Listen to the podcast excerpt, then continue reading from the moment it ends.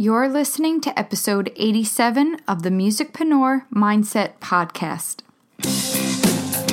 Hey, we're Sub Radio. You're listening to the Musicpreneur Mindset Podcast. Here's your host, Suze, founder of the Rockstar Advocate. Hello, you're listening to episode 87, Musicpreneur Spotlight, Frankie Ray. I'm your host, Suze, a mindset coach helping music professionals get clear on their goals and find the time to get it all done while maintaining a healthy work life balance. As almost everything these days goes, this is a different kind of spotlight than we're used to publishing on this podcast. This past February, I had the pleasure of speaking with musicpreneur Frankie Ray, focusing on how she's built her career around booking live shows. A few weeks later, the world was under lockdown and the live entertainment industry as we knew it halted. Serendipitously, the other week I was contacted by Jack Foreman, Executive VP of booking agency Bicoastal Productions, to discuss the current state of live entertainment. We connected over Instagram Live last week, and I thought it would be helpful after listening to Frankie's insightful advice about being your own advocate when booking shows to hear from Jack about what to do now that most entertainment venues are shut down for the foreseeable future. In addition, I've released a bonus episode about what it's like to work with a career coach, and you'll get to hear a live coaching session between Frankie and I. We're managing to cover a lot with this one spotlight, don't you think? Simply listen to episode 88 right after this by going to the show notes page or hitting next on your podcast player. All of the resources and links that are mentioned throughout this episode can be found on the show notes page as well. Simply go to therockstaradvocate.com forward slash EP87. So, first up, we have Frankie Ray, a singer songwriter based in Tampa, Florida. Her second album, Brave, was released in 2019 and is made up of upbeat acoustic pop originals. In addition to writing her own music, Frankie has collected over 300 cover songs into her repertoire, and during our conversation, she'll explain the importance of having so many songs to pull from when playing live. When we spoke, Frankie was averaging 5 to 6 shows a week and has performed at over 100 venues, including at NAMM for three consecutive years. She has managed to master the art of advocating for herself, a skill set every great musicpreneur needs to have in their toolbox, and she has stayed flexible during these last few months in quarantine with no sign of slowing down as a performer. We've got a jam packed episode, so let's dive in. Frankie, thank you so much for taking the time to sit with us today. Ah, oh, thanks for having me.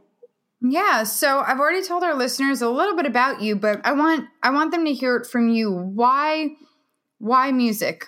Why what makes you get up every day and say I'm going to do this even though it can be incredibly hard and tiring? What what do you find satisfaction in with being a musician? For me, I just don't know anything else that I could do that would make me happy. You know, it's it's just who I am. Like I'm a musician. I don't know what else I would do. You know, I have um a degree in a couple other things. I went to college and then those things just weren't fulfilling me. I don't I don't know what it was. Just the passion wasn't there and being a musician is who I am, connecting with people through music, being able to share my story, um, being able to work with other artists and just create awesome sounds. Like that's just who I am. Yeah, that's yeah. beautiful. I you know, um, I know you you play so many live shows, and I definitely want to get into that because I know a lot of our listeners are like, "How does she do it? I want to play a bunch of live shows." um, we'll definitely dig into that. But um, I'm curious for somebody that is on stage as much as you are.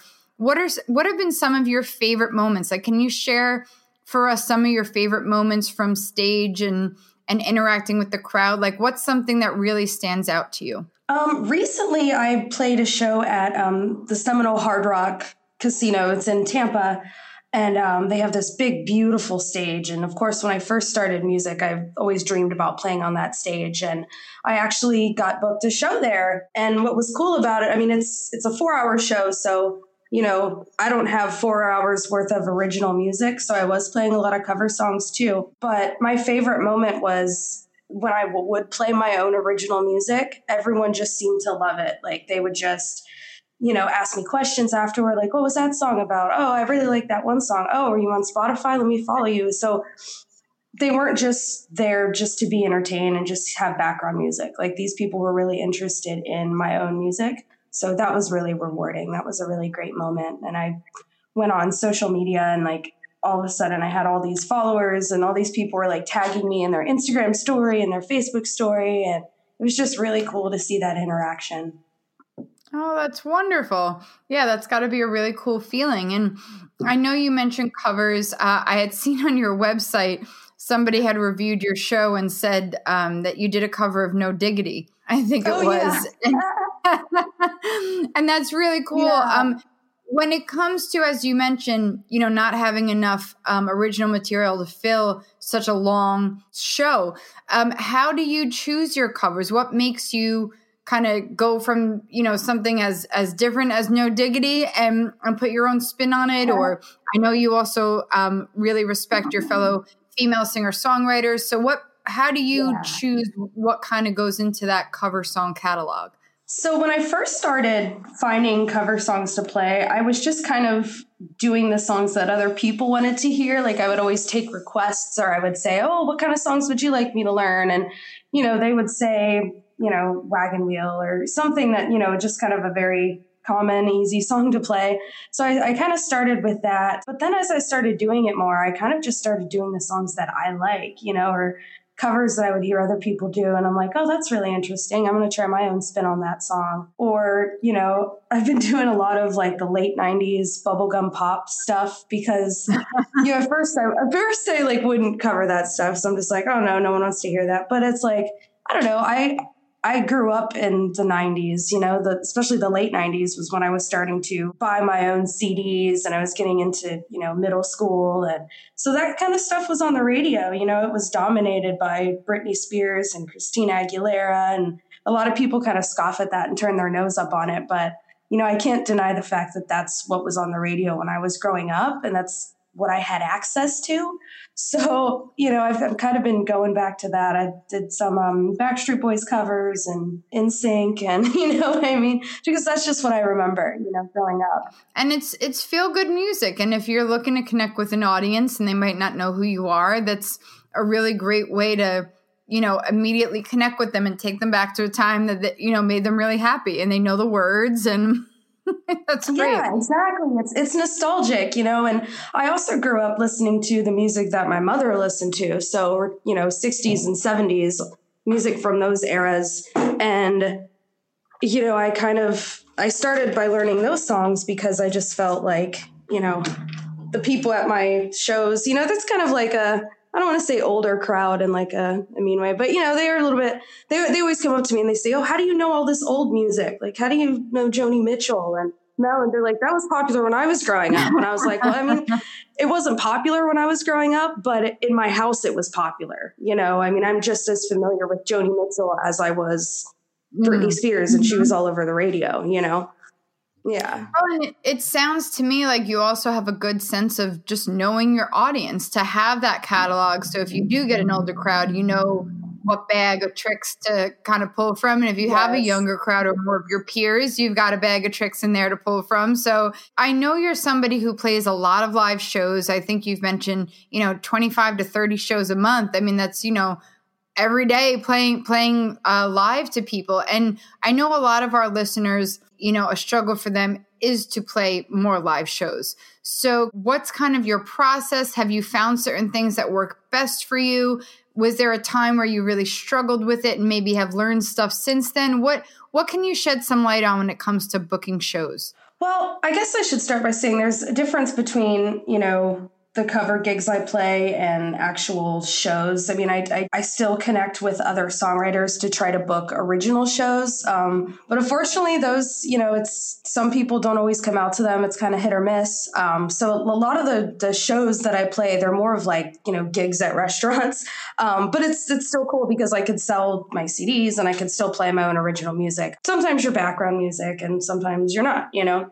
I did start struggling with it simply because I just didn't know anyone I'm lucky enough to live in an area because um, I live, you know, in, in, Florida, and there's a lot of tourists, and you know, we have our snowbird season, and all the restaurants along the beaches are just packed with visitors, you know, that are here for the next few months, and you know, a lot of these places have live music every day twice a day, you know. So there are more opportunities to find places to play. But when I first started, you know, I would go into these restaurants and, you know, they had no idea who I was. So they're just like, yeah, well, we have a lot of other musicians that play here too. And then it's kind of just the waiting game. You know, you just, I, I started sending out, you know, 25 to 30 Facebook messages a day to these restaurants in addition to going in there and introducing myself and at first I thought, you know, message them on Facebook. Like that's no, that's I'm not going to do that. Doesn't sound professional. But a lot of these restaurants are booking through their Facebook. You know, the manager logs on and, and sends me a message back. And, you know, I've so I started by doing that just constantly. I mean, daily, just, you know, I mean, by the week I would have sent out hundreds of messages to restaurants and usually, with for every hundred that you send out, you only get a handful of replies. And even then, it's like, well, we're kind of full right now, but we'll keep you, we'll keep you in mind. So I'd say for the first year, I was getting that. You know, we'll keep you in mind. But then I'd be lucky enough to have one of them say, "Oh, we had a last minute cancellation. Can you please come in and play?" And then I'd be like, "Okay, cool." So I would, and then that's kind of how you get your foot in the door with that place. I kind of started being, I guess, more aggressive like at the end of those shows if it was my first time playing somewhere, I would try to try my hardest to meet up with a manager or someone and say, okay, well, who does the booking here? Can I speak with him before I leave?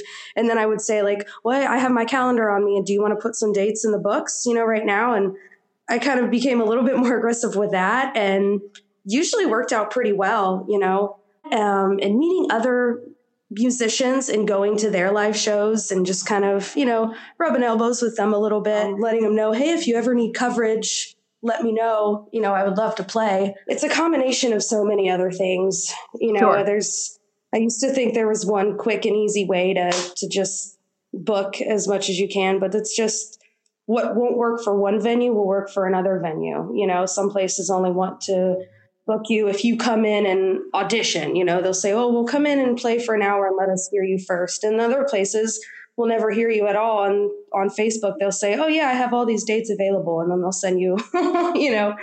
Yeah, I, I love yeah. I love those those tips and and thank you for sharing your process with us because you know it also sounds like just as you've come to learn, you know, you've got your bag of trips tricks there for your audience in terms of what songs are right to play given the given the audience you also and this goes for every musician you know have your own bag of tricks that you don't know which trick or which which approach is going to work with which venue so you got to keep just trying them all. And as you've gotten more and more uh, experience under your belt with each venue, then you know when you go back to them, okay, th- this is how I have to approach this venue, or this is how I have to approach these people, and and you just start to learn by doing. So I love, uh, especially when you said, you know, getting more aggressive and it's really just not so much being aggressive as just being your cheerleader to say hey i'm going to make this request this is what i want to do who can i speak to let me get facetime with them mm-hmm. that's that's really a, such an important thing yeah. that many overlook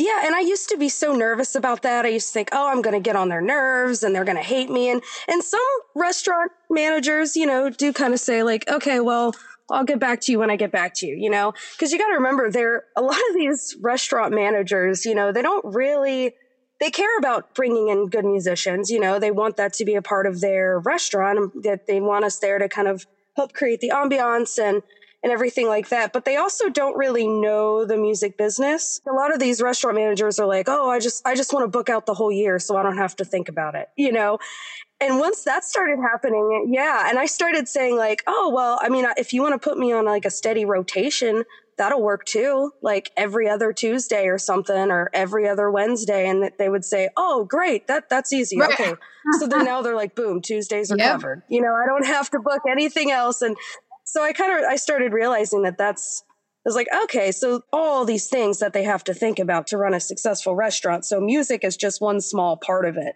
you know? So it's it's a little bit once you realize that you can kind of communicate with them more and think of they just they don't want to be bothered you know what i mean? They're they're too busy. So make it easy for them. Say well send them the dates that you have because i used to wait for them to, to send me open dates. But then it's like they don't have time to type all that out you know? I send them what i have open they open their calendar. Oh, okay, she's got these. Well, let me just book you for those. Right. Easy, done. Right. You know, now I can go on to the other million things I have to do for my restaurant, yeah. you know. Yeah, I love that. It's really, Yeah. you know, we talk about that a lot on the podcast is coming from a place of service and putting yourself in their shoes saying, "How can I make your life easier?" And if you can if you can come at it from that approach, you it, it'll be much more smooth sailing.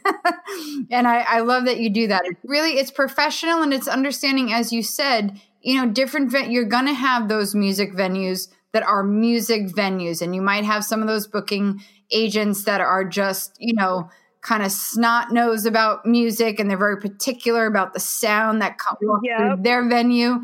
And when you're dealing with a restaurant, it's a total, you gotta, yeah. you gotta pivot with your approaches and really understand who you're who you're dealing with, and that that's great. Yeah, and you got to understand their types of customers. You know, some Mhm. places are a little bit more um I guess rougher. I don't I don't know how to say it, but like some restaurants want to hear, you know, old school rock or something like that. You know what I mean? Like they don't want to hear slow and soft and sweet. And then other places are just trying to eat and they prefer more mellow, like a nice little mellow sound. So then I do some of my softer songs and I mm-hmm. keep the volume down and you know, it's all those all of those things you have to think about. And then the managers notice that too. They say, you know, you're a good fit here because you don't, you know, you actually understand what's going on. You you you know, you know who you're performing for. Absolutely. And if you don't mind me asking, can we can we talk about getting paid versus not getting paid for certain shows? Like how do you navigate those types of situations?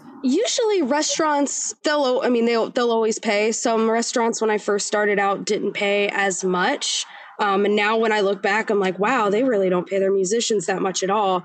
But I was just starting out, so I didn't really know any better. And I said, well, it's, you know, I'm going to have to not get paid at first. But restaurants and those types of cover gigs, they, they always pay. I mean, some musicians have their own price points, usually, you know, 50 an hour or, you know, give or take. And then you, then you get tips, you know, you put out your tip jar. Some places are better at tipping than others, but I've walked out of some places where it's like the tips have been more than the pay of the show. Right. So I, I keep those places in mind and I'm just like, okay, I'm, I'm going to try to get some more dates there. As far as, you know, original shows, like, uh, for example, I played one just a couple weeks ago at this awesome little brewery and I loved it. There were so many other songwriters there, but we really didn't get paid. I mean, there was a tip jar that was out and we all split it, but it wasn't, you know, I mean, it was enough to cover, you know, the bar tab. Right, Like, right. But it's, it's fine because, you know, I, I don't want to look down on those restaurant cover gigs because I mean that I say it that part of the that's like my day job doing those restaurant cover gigs. But that kind of makes it sound like it's less than it is. You know, it's I, I take those things very seriously and they they're what help me pay the bills. And then the, you know the original gigs it's like you don't really get paid for those i mean unless you're selling tickets i've had some shows where we would sell enough tickets but even then it's still not you know as much as what the restaurant gigs would pay Mhm. but that's a sacrifice you know I, I make sure i have enough of those cover gigs to pay the bills so that way i can take off a friday night or a saturday night and go do this awesome songwriter night and probably not get paid Sure. And I, you know, I love that you've, you know, embrace the cover band shows and to see the value in them is, you know, is really important because as you said, it allows you to do the other opportunities that, that you want to do. And, and I'm sure, and you can please correct me if I'm wrong, but, you know, these other performances, when you're playing cover shows, you're still working on your craft as a performer. You're still practicing Yeah. interacting with the crowd. You're still, you know, there's so much of it that you know it's not wasted time it's certainly not wasted you know you're making mm, money no but it's also just always Yeah. improving your craft as a performer Absolutely. And that, that that's how I've I've been able to to learn so many new songs and learn about new artists that I've never heard of. You know, mm. someone would come up and be like, Oh, have you heard of this girl? I'm like, No. They're like, Oh, you should cover one of her songs. It'd sound really good. And I'd listen and I'm like, Oh my gosh, I love this, you know? So it's finding new music's always great. Learning new music's always great. And another thing too, I've I've played some shows, you know, um, like recently at uh, last month I was in Los Angeles or I was in Anaheim um, and I played the House of Blues. And normally that kind of show, I mean, that was an all original show. There were tickets. It was kind of a big thing. Normally that kind of show would have just scared me to death. Like, but I wasn't nervous. I don't, it's like I got up and my drummer was like, Oh, you're nervous? And I'm just like, No. I was like, we're, cause it's, we're doing the same thing.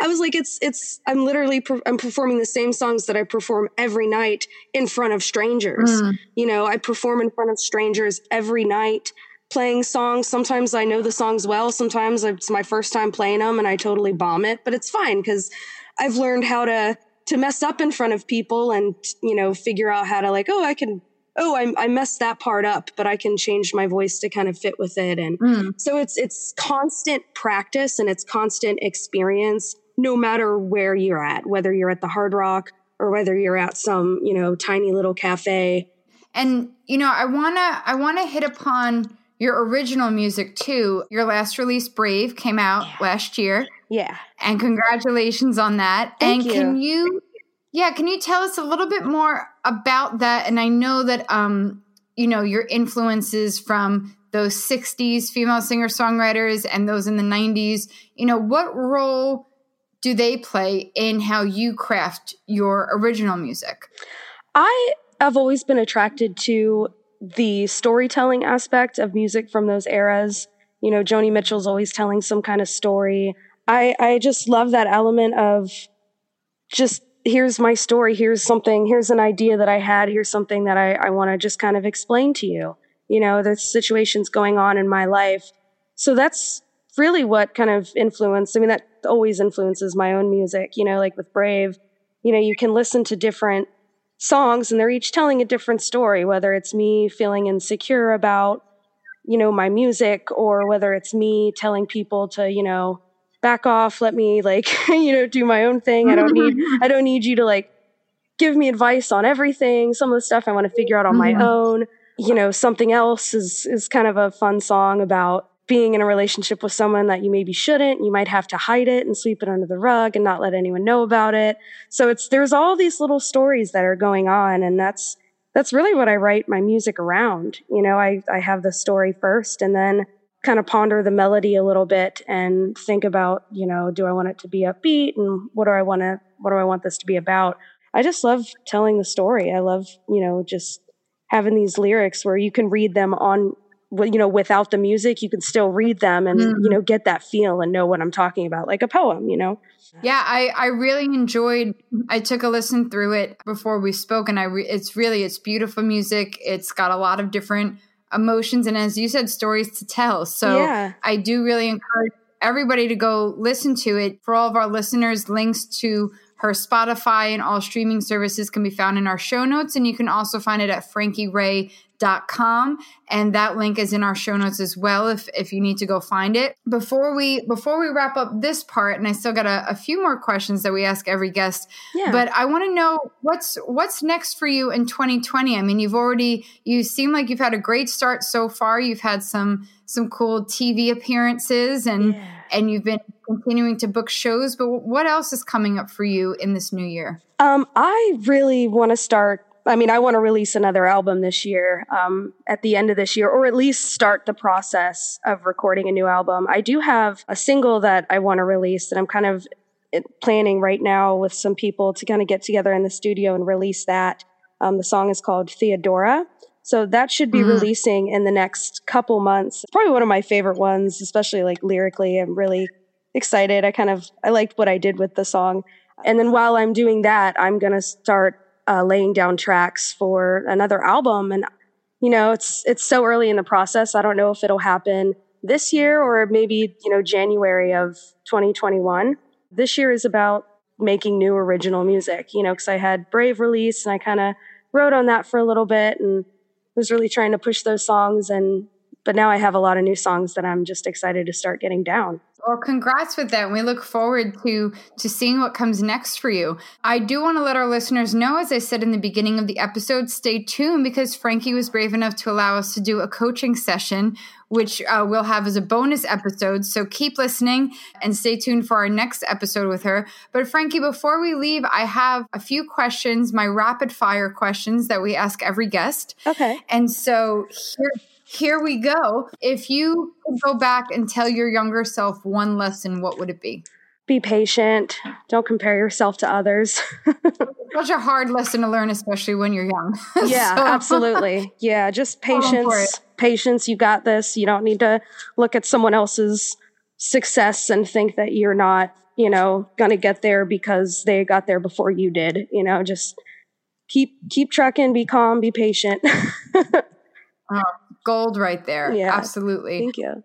And if you could have one superpower, what would it be? I'd like to be invisible. I could I feel like I could cuz I love to travel. So if I were invisible, I could just hop on a plane and just kind of stand and go wherever I wanted to go. like literally wherever wherever you want to go. Yeah. I mean, you could hop yeah. in. Yeah. That's probably our most creative answer we've had so far for that question. Thank fantastic. you. so if you could invite three musicians living or dead to dinner, who would they be? Harry Nilsson, Alanis Morissette, and Bob Dylan. Solid, solid guest list being that you're our guest, you get to choose um, an action. What is something you would like our listeners to go do this week? Ooh, I uh, I started this. I started reading The Artist's Way, which is a really cool like workbook about being more creative. Mm-hmm. And she had this one task where she said, write down three things like in a, in another life or just your wildest dreams, three maybe professions that you would like to be, whether it's an astronaut or whatever it is um, anything, write them down, and then go try to do something related to those things. So she said, for example, if you want to be a country singer, maybe go to a guitar store and, you know, try to strum a few chords on a thing or on a guitar or, um, or if you want to be like the CEO of a business, maybe go to like a business park and bring a laptop and, you know, do whatever you need to work on. So three, three things that maybe you'd want to be in another life, any kind of career and go try to do something related to those things. I thought that was a fun. That's I had awesome. I had some yeah. fun with that. Yeah. That is so cool. Yeah, I'm a big fan of the Artist's Way and and um, listeners, I'll definitely put a link to that book in the show notes. But that's such a great yeah. Exercise because it also just unlocks so much more creativity, perspective about yeah. different lives and different paths. Yeah. Um, yeah. That's really incredible. Hmm. I'm also going to give everybody a second actionable this week, and that is to go follow and check out Frankie Ray. Go stream her music Brave online. You won't regret it.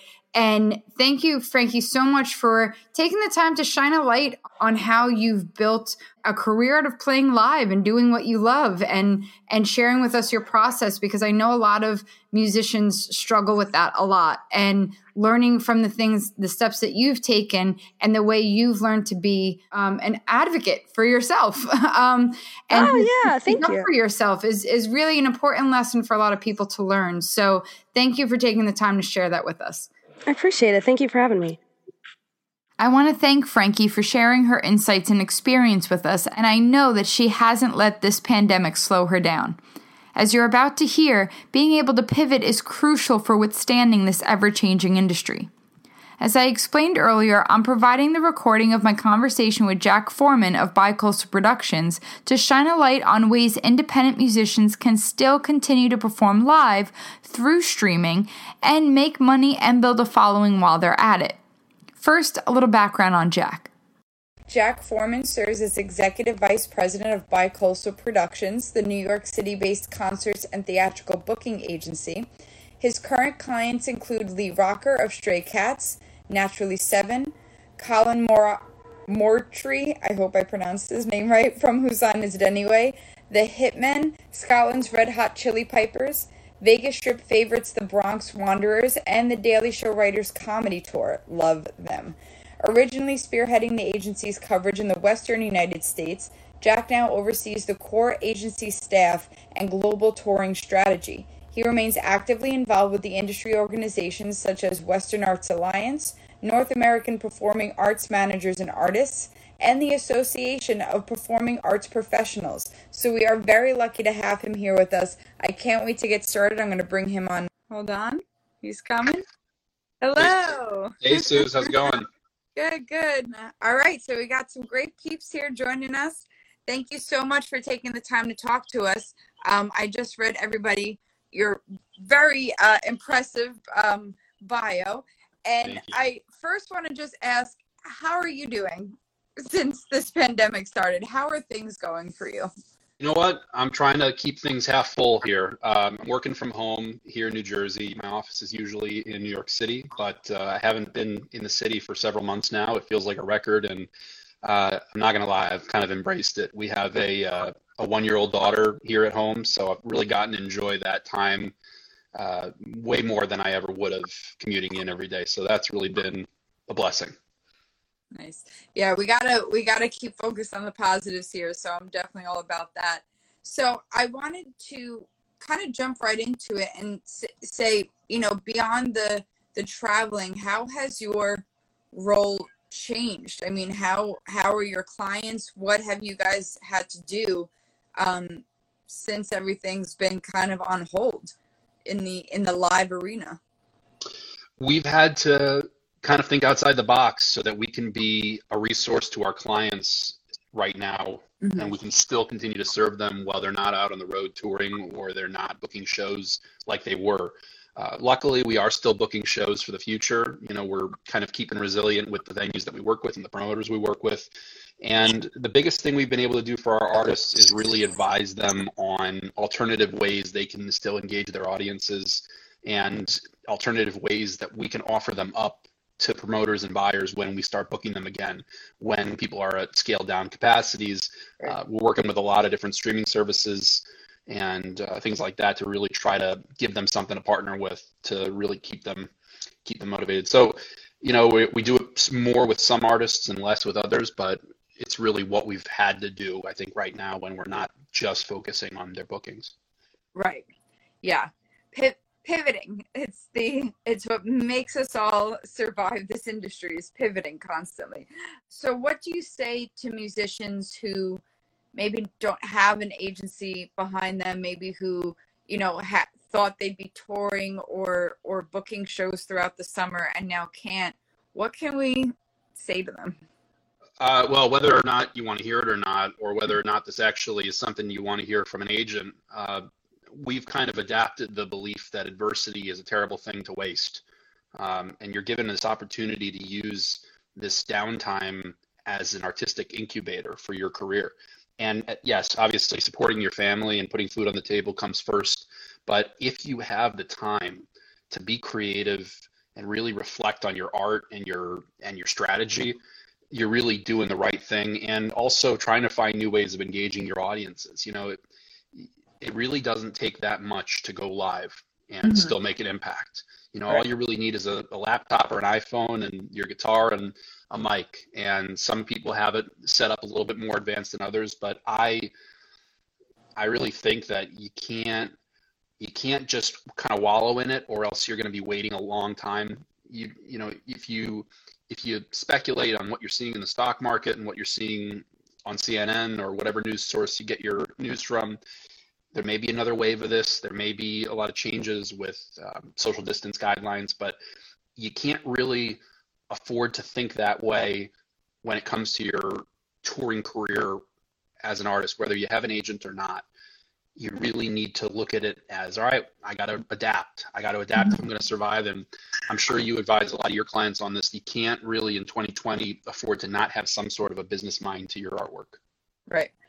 Right, absolutely. And I think it's also important, and, and we talk about this a lot too, is mo- having multiple streams of income. If you're relying solely on touring and something like this happens, this is why, you know, you've got to keep, you've got to keep those um, other interests and other uh, areas open for your career. So I, and I wholeheartedly agree with what you're saying. Sometimes the real talk is tough love and that you know the the sooner we can accept that this is the position we're in the sooner we can do something about it. And as a musician, you're creative. So be creative, you know. And I think a lot of musicians forget too, they put all their creativity into the songs, but they don't give themselves credit that you that means you can also be creative with business and you don't have to have an MBA to have this all figured out you know you can you can get creative and try new things and I, I love what your agency is doing and how you're adapting and being there for your clients um, one of our lovely viewers asked when musicians are going live, do you recommend promoting it to your audience first or just going live in the moment? Definitely promoting it first because you want to give people an experience that they're anticipating a little bit, mm-hmm. especially if it's free. Somebody that's looking to go live, I recommend doing it regularly and at the same exact time every week. You make it an event.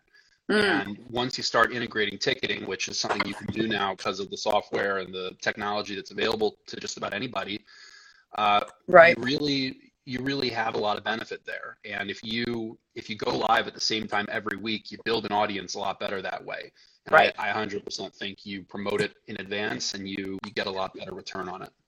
And are you finding, you know, I'm kind of testing this out myself. You know, I found not leaving too much time in between when you're promoting and when you're going live. I mean, I think because so many people are going live that if I give my audience too much of an advance, it just kind of gets lost in the shuffle. I mean, that's what I found, but what do you recommend in terms of how how often you remind them or how how much leeway you give them, you know, how much um uh runway time you give to promoting a live, you know, what what would you recommend?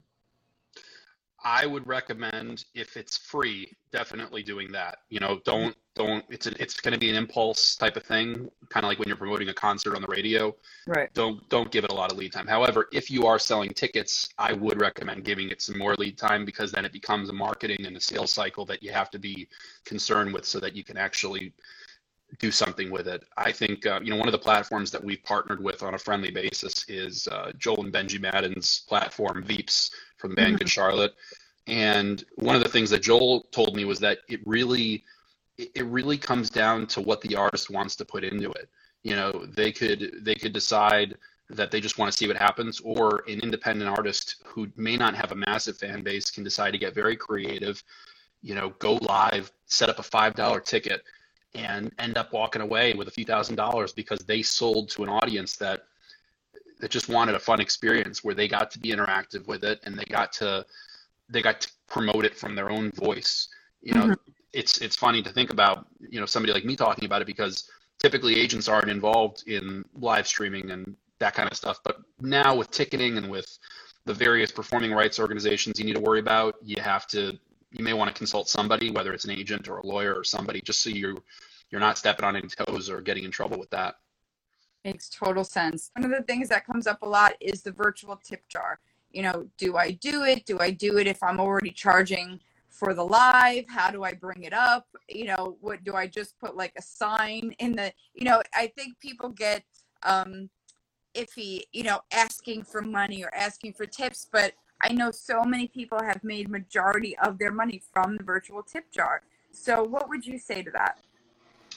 It doesn't hurt. You know, you're you you really won't know it until you try it, but I I don't see any kind of a downside to it, especially if you can also tie it into some sort of a not-for-profit or service organization where you may have two tip jars. You may have one mm-hmm. for yourself and one for uh, X organization, or you can say outright, portion of this is going to be going to right. a certain organization of my choice. And that really is a good way of engaging people. And people with the means do want to support. You know, we're finding we're finding some crazy, crazy case studies happening now. We have a friend of ours who has uh, like an orchestral big band down in the Carolinas, and they've been going live every week, and they really produce it nicely, and they ticket it.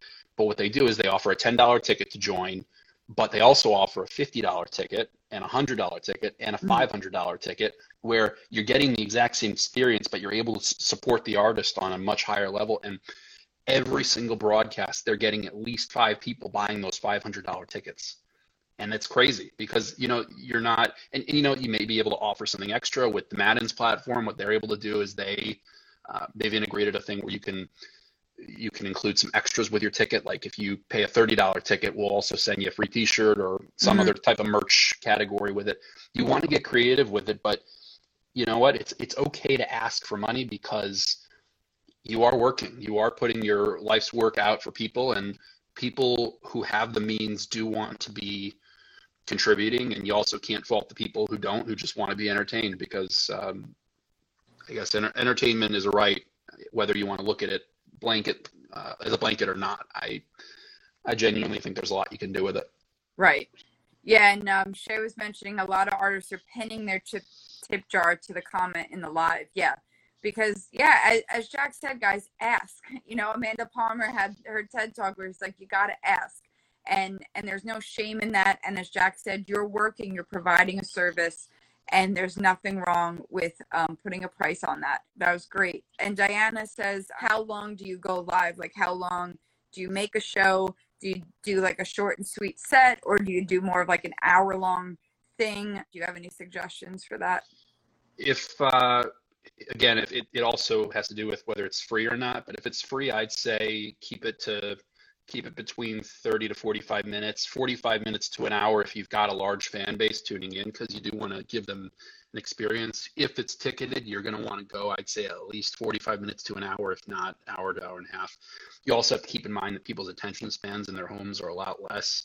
Millennials you cut that in half even. Um, I think I think millennials have the lowest attention spans of anybody in history, including myself. And I really think that you you shoot yourself in the foot if you try piling on too much. You see that you see the people who do it on Twitch every day, whether they're they're they're influencers, gamers, or, musicians. You know, they keep it simple and they they just have it scheduled to go live at that one time. Right. Yeah, I think that's great. And just to reiterate what Jack said earlier, for those of you who might have missed it, you know, pick a time, pick a day during the week that you're always going to go live and keep it consistent. So that way you build up that habit with your audience of like, oh, it's Tuesdays at eight. It's time to watch Diana. You know, it's like people then know that they can tune in and see you more regularly. Um, Jen says, what do you find people enjoy most, music or music mixed with Q and A? That's a great question. I get asked a lot about like how interactive should you be? Should you just stop every couple of songs and talk with the audience? Like, do you have any tips about um, or or anything you've been noticing that's been working for artists? I personally, when it comes to the way I consume content, I hate frequent interaction. I do like a little bit though. You know, if you're, especially if you look at Twitch again as an example, because they're trying to grow their, you know, their music programming a lot more with the live streamers. Uh, I think it's cool. You know, they, they recognize people that support them, but when it's every second, I lose interest. Again, my my millennial attention span kicks in. I do love an interactive concert though. I think it's I think it's a lot of fun. It's not it's not a new thing. You know, you may remember a number of years ago before we even dreamt of a pandemic or even a lot of virtual live streams. Uh, I think Ben Folds did it with um, with he did it with Chatroulette like mm-hmm. 10 years ago or something and it was hilarious and he people were making requests and they were sending in songs I, I, love that i think it's something that that people really like doing but at the same time as long as it's not a constant back and forth. You kind of want to let the artists sit back and do their thing, and you want to you want to still not lose that mystique, if you will. I, I, right. I mean, it's it's tough to maintain a mystique in the modern age, and a lot of it's gone out the window. But I'm a firm believer that you still want to keep a shred of it. You know. Yeah, I think it really comes down to what your audience is responding to. I agree with Jack. You know, just like you would if you were sitting up in, um, you know, uh, the bitter end and you're going to play a few songs, stop, maybe introduce what a song is about, you know, comment about it or or or get feedback from the audience, but then like get to the music. So I, I really think also it comes down to what did you tell people this was going to be? If you said I'm going to play a concert for you and you're spending the whole time just like, "Hey guys, like what are you doing? What's going on?" That's not what they were were promised. So just make sure that whatever you're doing is what you said you were coming on to do because that's going to build that's going to build trust. I, I, like to know what i'm buying into pretty quickly. Unless it's something that i, I know from a fact i'm going to be a little surprised with and you, you, you really don't have as much of that with virtual programming as you would with a real live show which right. it, it is coming back. You just gotta you just gotta be realistic and kind of speculate a little bit as to what it's going to look like. Totally yeah, absolutely. Have you, I'm just curious, I don't know what you're able to share or not, and we're not asking for names, but have you found um, your clients, was there a lot of panic? Like, what was kind of the, like, the, how have you guys been? I know that you've been able to pivot and be there for them in different ways, but was there a lot of like talking off the ledge a bit? Like, what has been the experience, or have your clients just been like, I'm game, let's just go with it? What's the next thing? The first two days when I think when things really started to go downhill, it was the middle of March and the show cancellations started coming in. Mm-hmm. We had several different bus tours out on the road in the U.S. Two of them, or uh, two of them, were internationals. So I was panicked that we weren't going to be able to get them home to their own countries. And you know, a lot of people, did kind of get they got uptight, they got uneasy, they got a little bit angry, to be honest with you, because every state was different and every situation was different, and we couldn't give them as clear direction. But I'd say after those first two days, we were very fortunate to have most of our people come and say, you know what, it, it's going to be what it's going to be. Just get it rescheduled. If we can get it this rescheduled, there's going to be a light at the end of this tunnel. Even though it's not necessarily going to be new revenue, it's going to be deferred, but it's still going to be revenue. And Right. it's better to have it later than to lose it completely. And I think Right. I think that was something that a lot of people were able to embrace. And now it's just it's people have really impressed us, and it's been very humbling. Uh, the best thing people have been doing as as venues start reopening and planning their reopenings is adjust the scope of their performance, where they may say, you know what, we're going to do two shows in one day because you're only able to sell half cap, so we'll do two shows to make up for it. We're already there, why not? You know, it's we all have to do our part. We'd rather do that than cancel the entire trip. So Right. you know it's it's been great. It's also been challenging. We have had to be there for people. I've had to listen to a few people scream and a few people um, really have to have difficult conversations. I've had to have some of the most difficult conversations of my career with people with venues that i've worked with for years. It's been the farthest thing from pleasant but it's also allowed all of us to grow and it's it's something that is not made us stop. We're really Right. just looking ahead and trying to be optimistic about this Yeah, absolutely. And, you know, I feel like w- what's going on right now, not that it can compare precisely, but I was working at the major labels in the sales departments in 2005 and 2006 when Tower Mm. Records was closing and Virgin Megastore was closing, and all of the accounts that we relied on to buy our product uh, were closing. And so we had to kind of reimagine what the sales department did and, and how the sales department got the product out and what the product was now going to be. So, you know, I think um, pivoting and reimagining our roles in the music industry is something that comes with the territory. And um, I think you guys are, are doing a great job there. We have a few more questions. Alex wants to know um, if you have any recommendations for um, services for tic- for selling tickets. Is there any um, service that you would recommend if people are selling tickets to their live show? you want to find one that's not going to gouge you on the percentages because it's essentially a door split. You know, when you go to a venue and you do a back end split or a door split, it's really just that. There's no guarantee. Um, so you want to find one where you're going to get a fair split or you're going to get 100% of it. One of the things I like about Veeps with the Maddens is that they've created something where the artist actually gets 100% of the ticket revenue Yeah. because the their fee, their you know their makeup of it is charged to the ticket buyer. The only thing you really have to split at the end is you just have to factor out the credit card processing fees, which Okay. they're going to be pretty minimal. It's going to be a few dollars here and there, and it's not Right. going to, you know. And, and we've seen people literally clear. There was one artist I think they cleared 40k in one stream on Veeps, and Hmm. it was because they got creative. It was a bigger artist, mind you. It wasn't Right. you know an indie artist, but there's another one that I just um, was on the phone with on Monday. There's another new service that some of you may have heard of if you're into the indie scene. Is uh, Noon Chorus is one. They actually found a way to. I guess they don't they don't have a set percentage that they take or that they ask the ticket buyer to pay, but they do also factor in the credit card percentage. So I, I like that one. Mhm. What it really comes down to though is how you're going to market it and I, I don't like I wouldn't always recommend ticketing with a conventional platform only because they're not built for that. I'm sure they will adapt and they you'll see new ones come out, but for now there's some good resources to to use in the in the meantime. Awesome. And Diana says, what platform do you think has the best audio or streaming quality? Or is it more based on what you use on your end? I mean, I don't know. Yeah, it's that's a that's a tough one. I a majority of the streaming platforms are going to depend on your your Wi-Fi connection and your sound card and everything you input.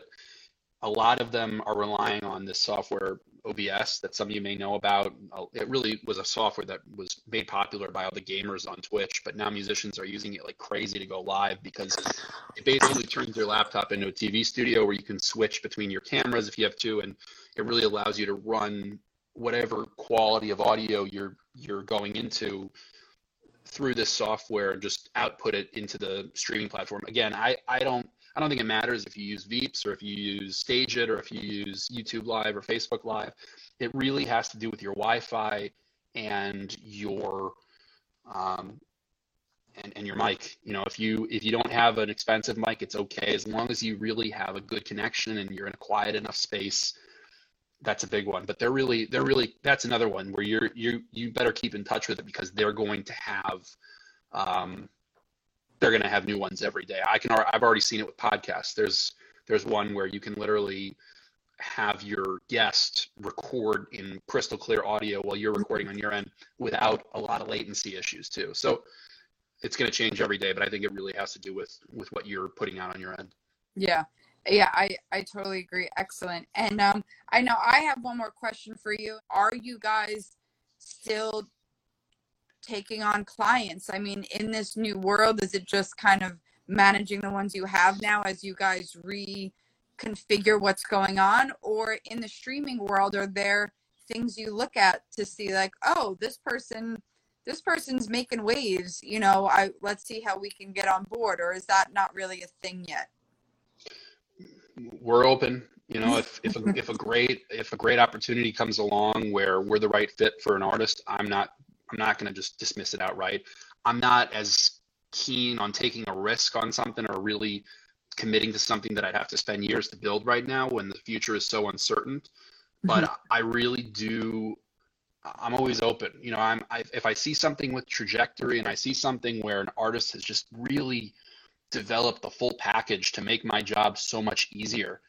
Um, I, I'm I'm always open. It's really that's that's really the best thing somebody can come to us with is the full package of a great a great marketing roadmap for their career with great numbers, great data, I guess great great materials in general. That's right. really what I what I look for. So I'm not I'm not opposed. I just I may not take as many risks. Right. No, that makes a lot of sense. And you know, as they say, like build it and they will they will come. Like unfortunately, guys, there's no magic wand and agency is not gonna swoop in and just do this for you. You guys have to play around with it, take take your own risks and and see what's working. And then in agencies like Jack, if if the power's really there, then you know, then they'll they'll know if it's it's something they can work with. As uh we wrap up here, Jack, I first, I just want to thank you for making the time to come and speak with us about this because I know that this has been a real stress for people and a real question mark of, of what they, you know, where they go from here. So thank you for sharing um, and being very transparent about what you guys are doing over there as a booking agency um, and production company. Well, yeah, and thank you for having me uh, as, as your guest. And it's great to talk to you and great to talk to anybody that you're working with, you know, just the, the, the only thing I can say is really just keep at it and half full, half yeah. full, really. That's all you can do. And, uh, you know, if you want to find out more about us, bicoastalproductions.com for submissions. The best way to do it is uh, talent at bicoastal productions. It's not just a dump email, I promise. It's really something we do read. It's just, it's better than getting lost in my inbox where a lot of things could get lost. And um, you know, if you've got any other cool ideas about streaming, please send them my way. I'm I'm wide open. I, I'm always looking for quirky new ideas, especially in the tech space. Thank you so much for being a part of this. I really appreciate you sharing all of this uh, info with our community. Thanks so much. Thank you. Appreciate you having me. So, now that you've heard from Frankie pre pandemic and Jack pandemic present, what are your biggest takeaways? What actions will you take to build your career in new ways? Be sure to tell us in the comments of the show notes page, therockstaradvocate.com forward slash EP87, and stay tuned for the bonus episode, my coaching session with Frankie, as well as my tips on finding and working with a coach. Until next time, Rockstar, have a wonderful week, and I hope to see you back here next time so we can get grounded to get rising. Take care.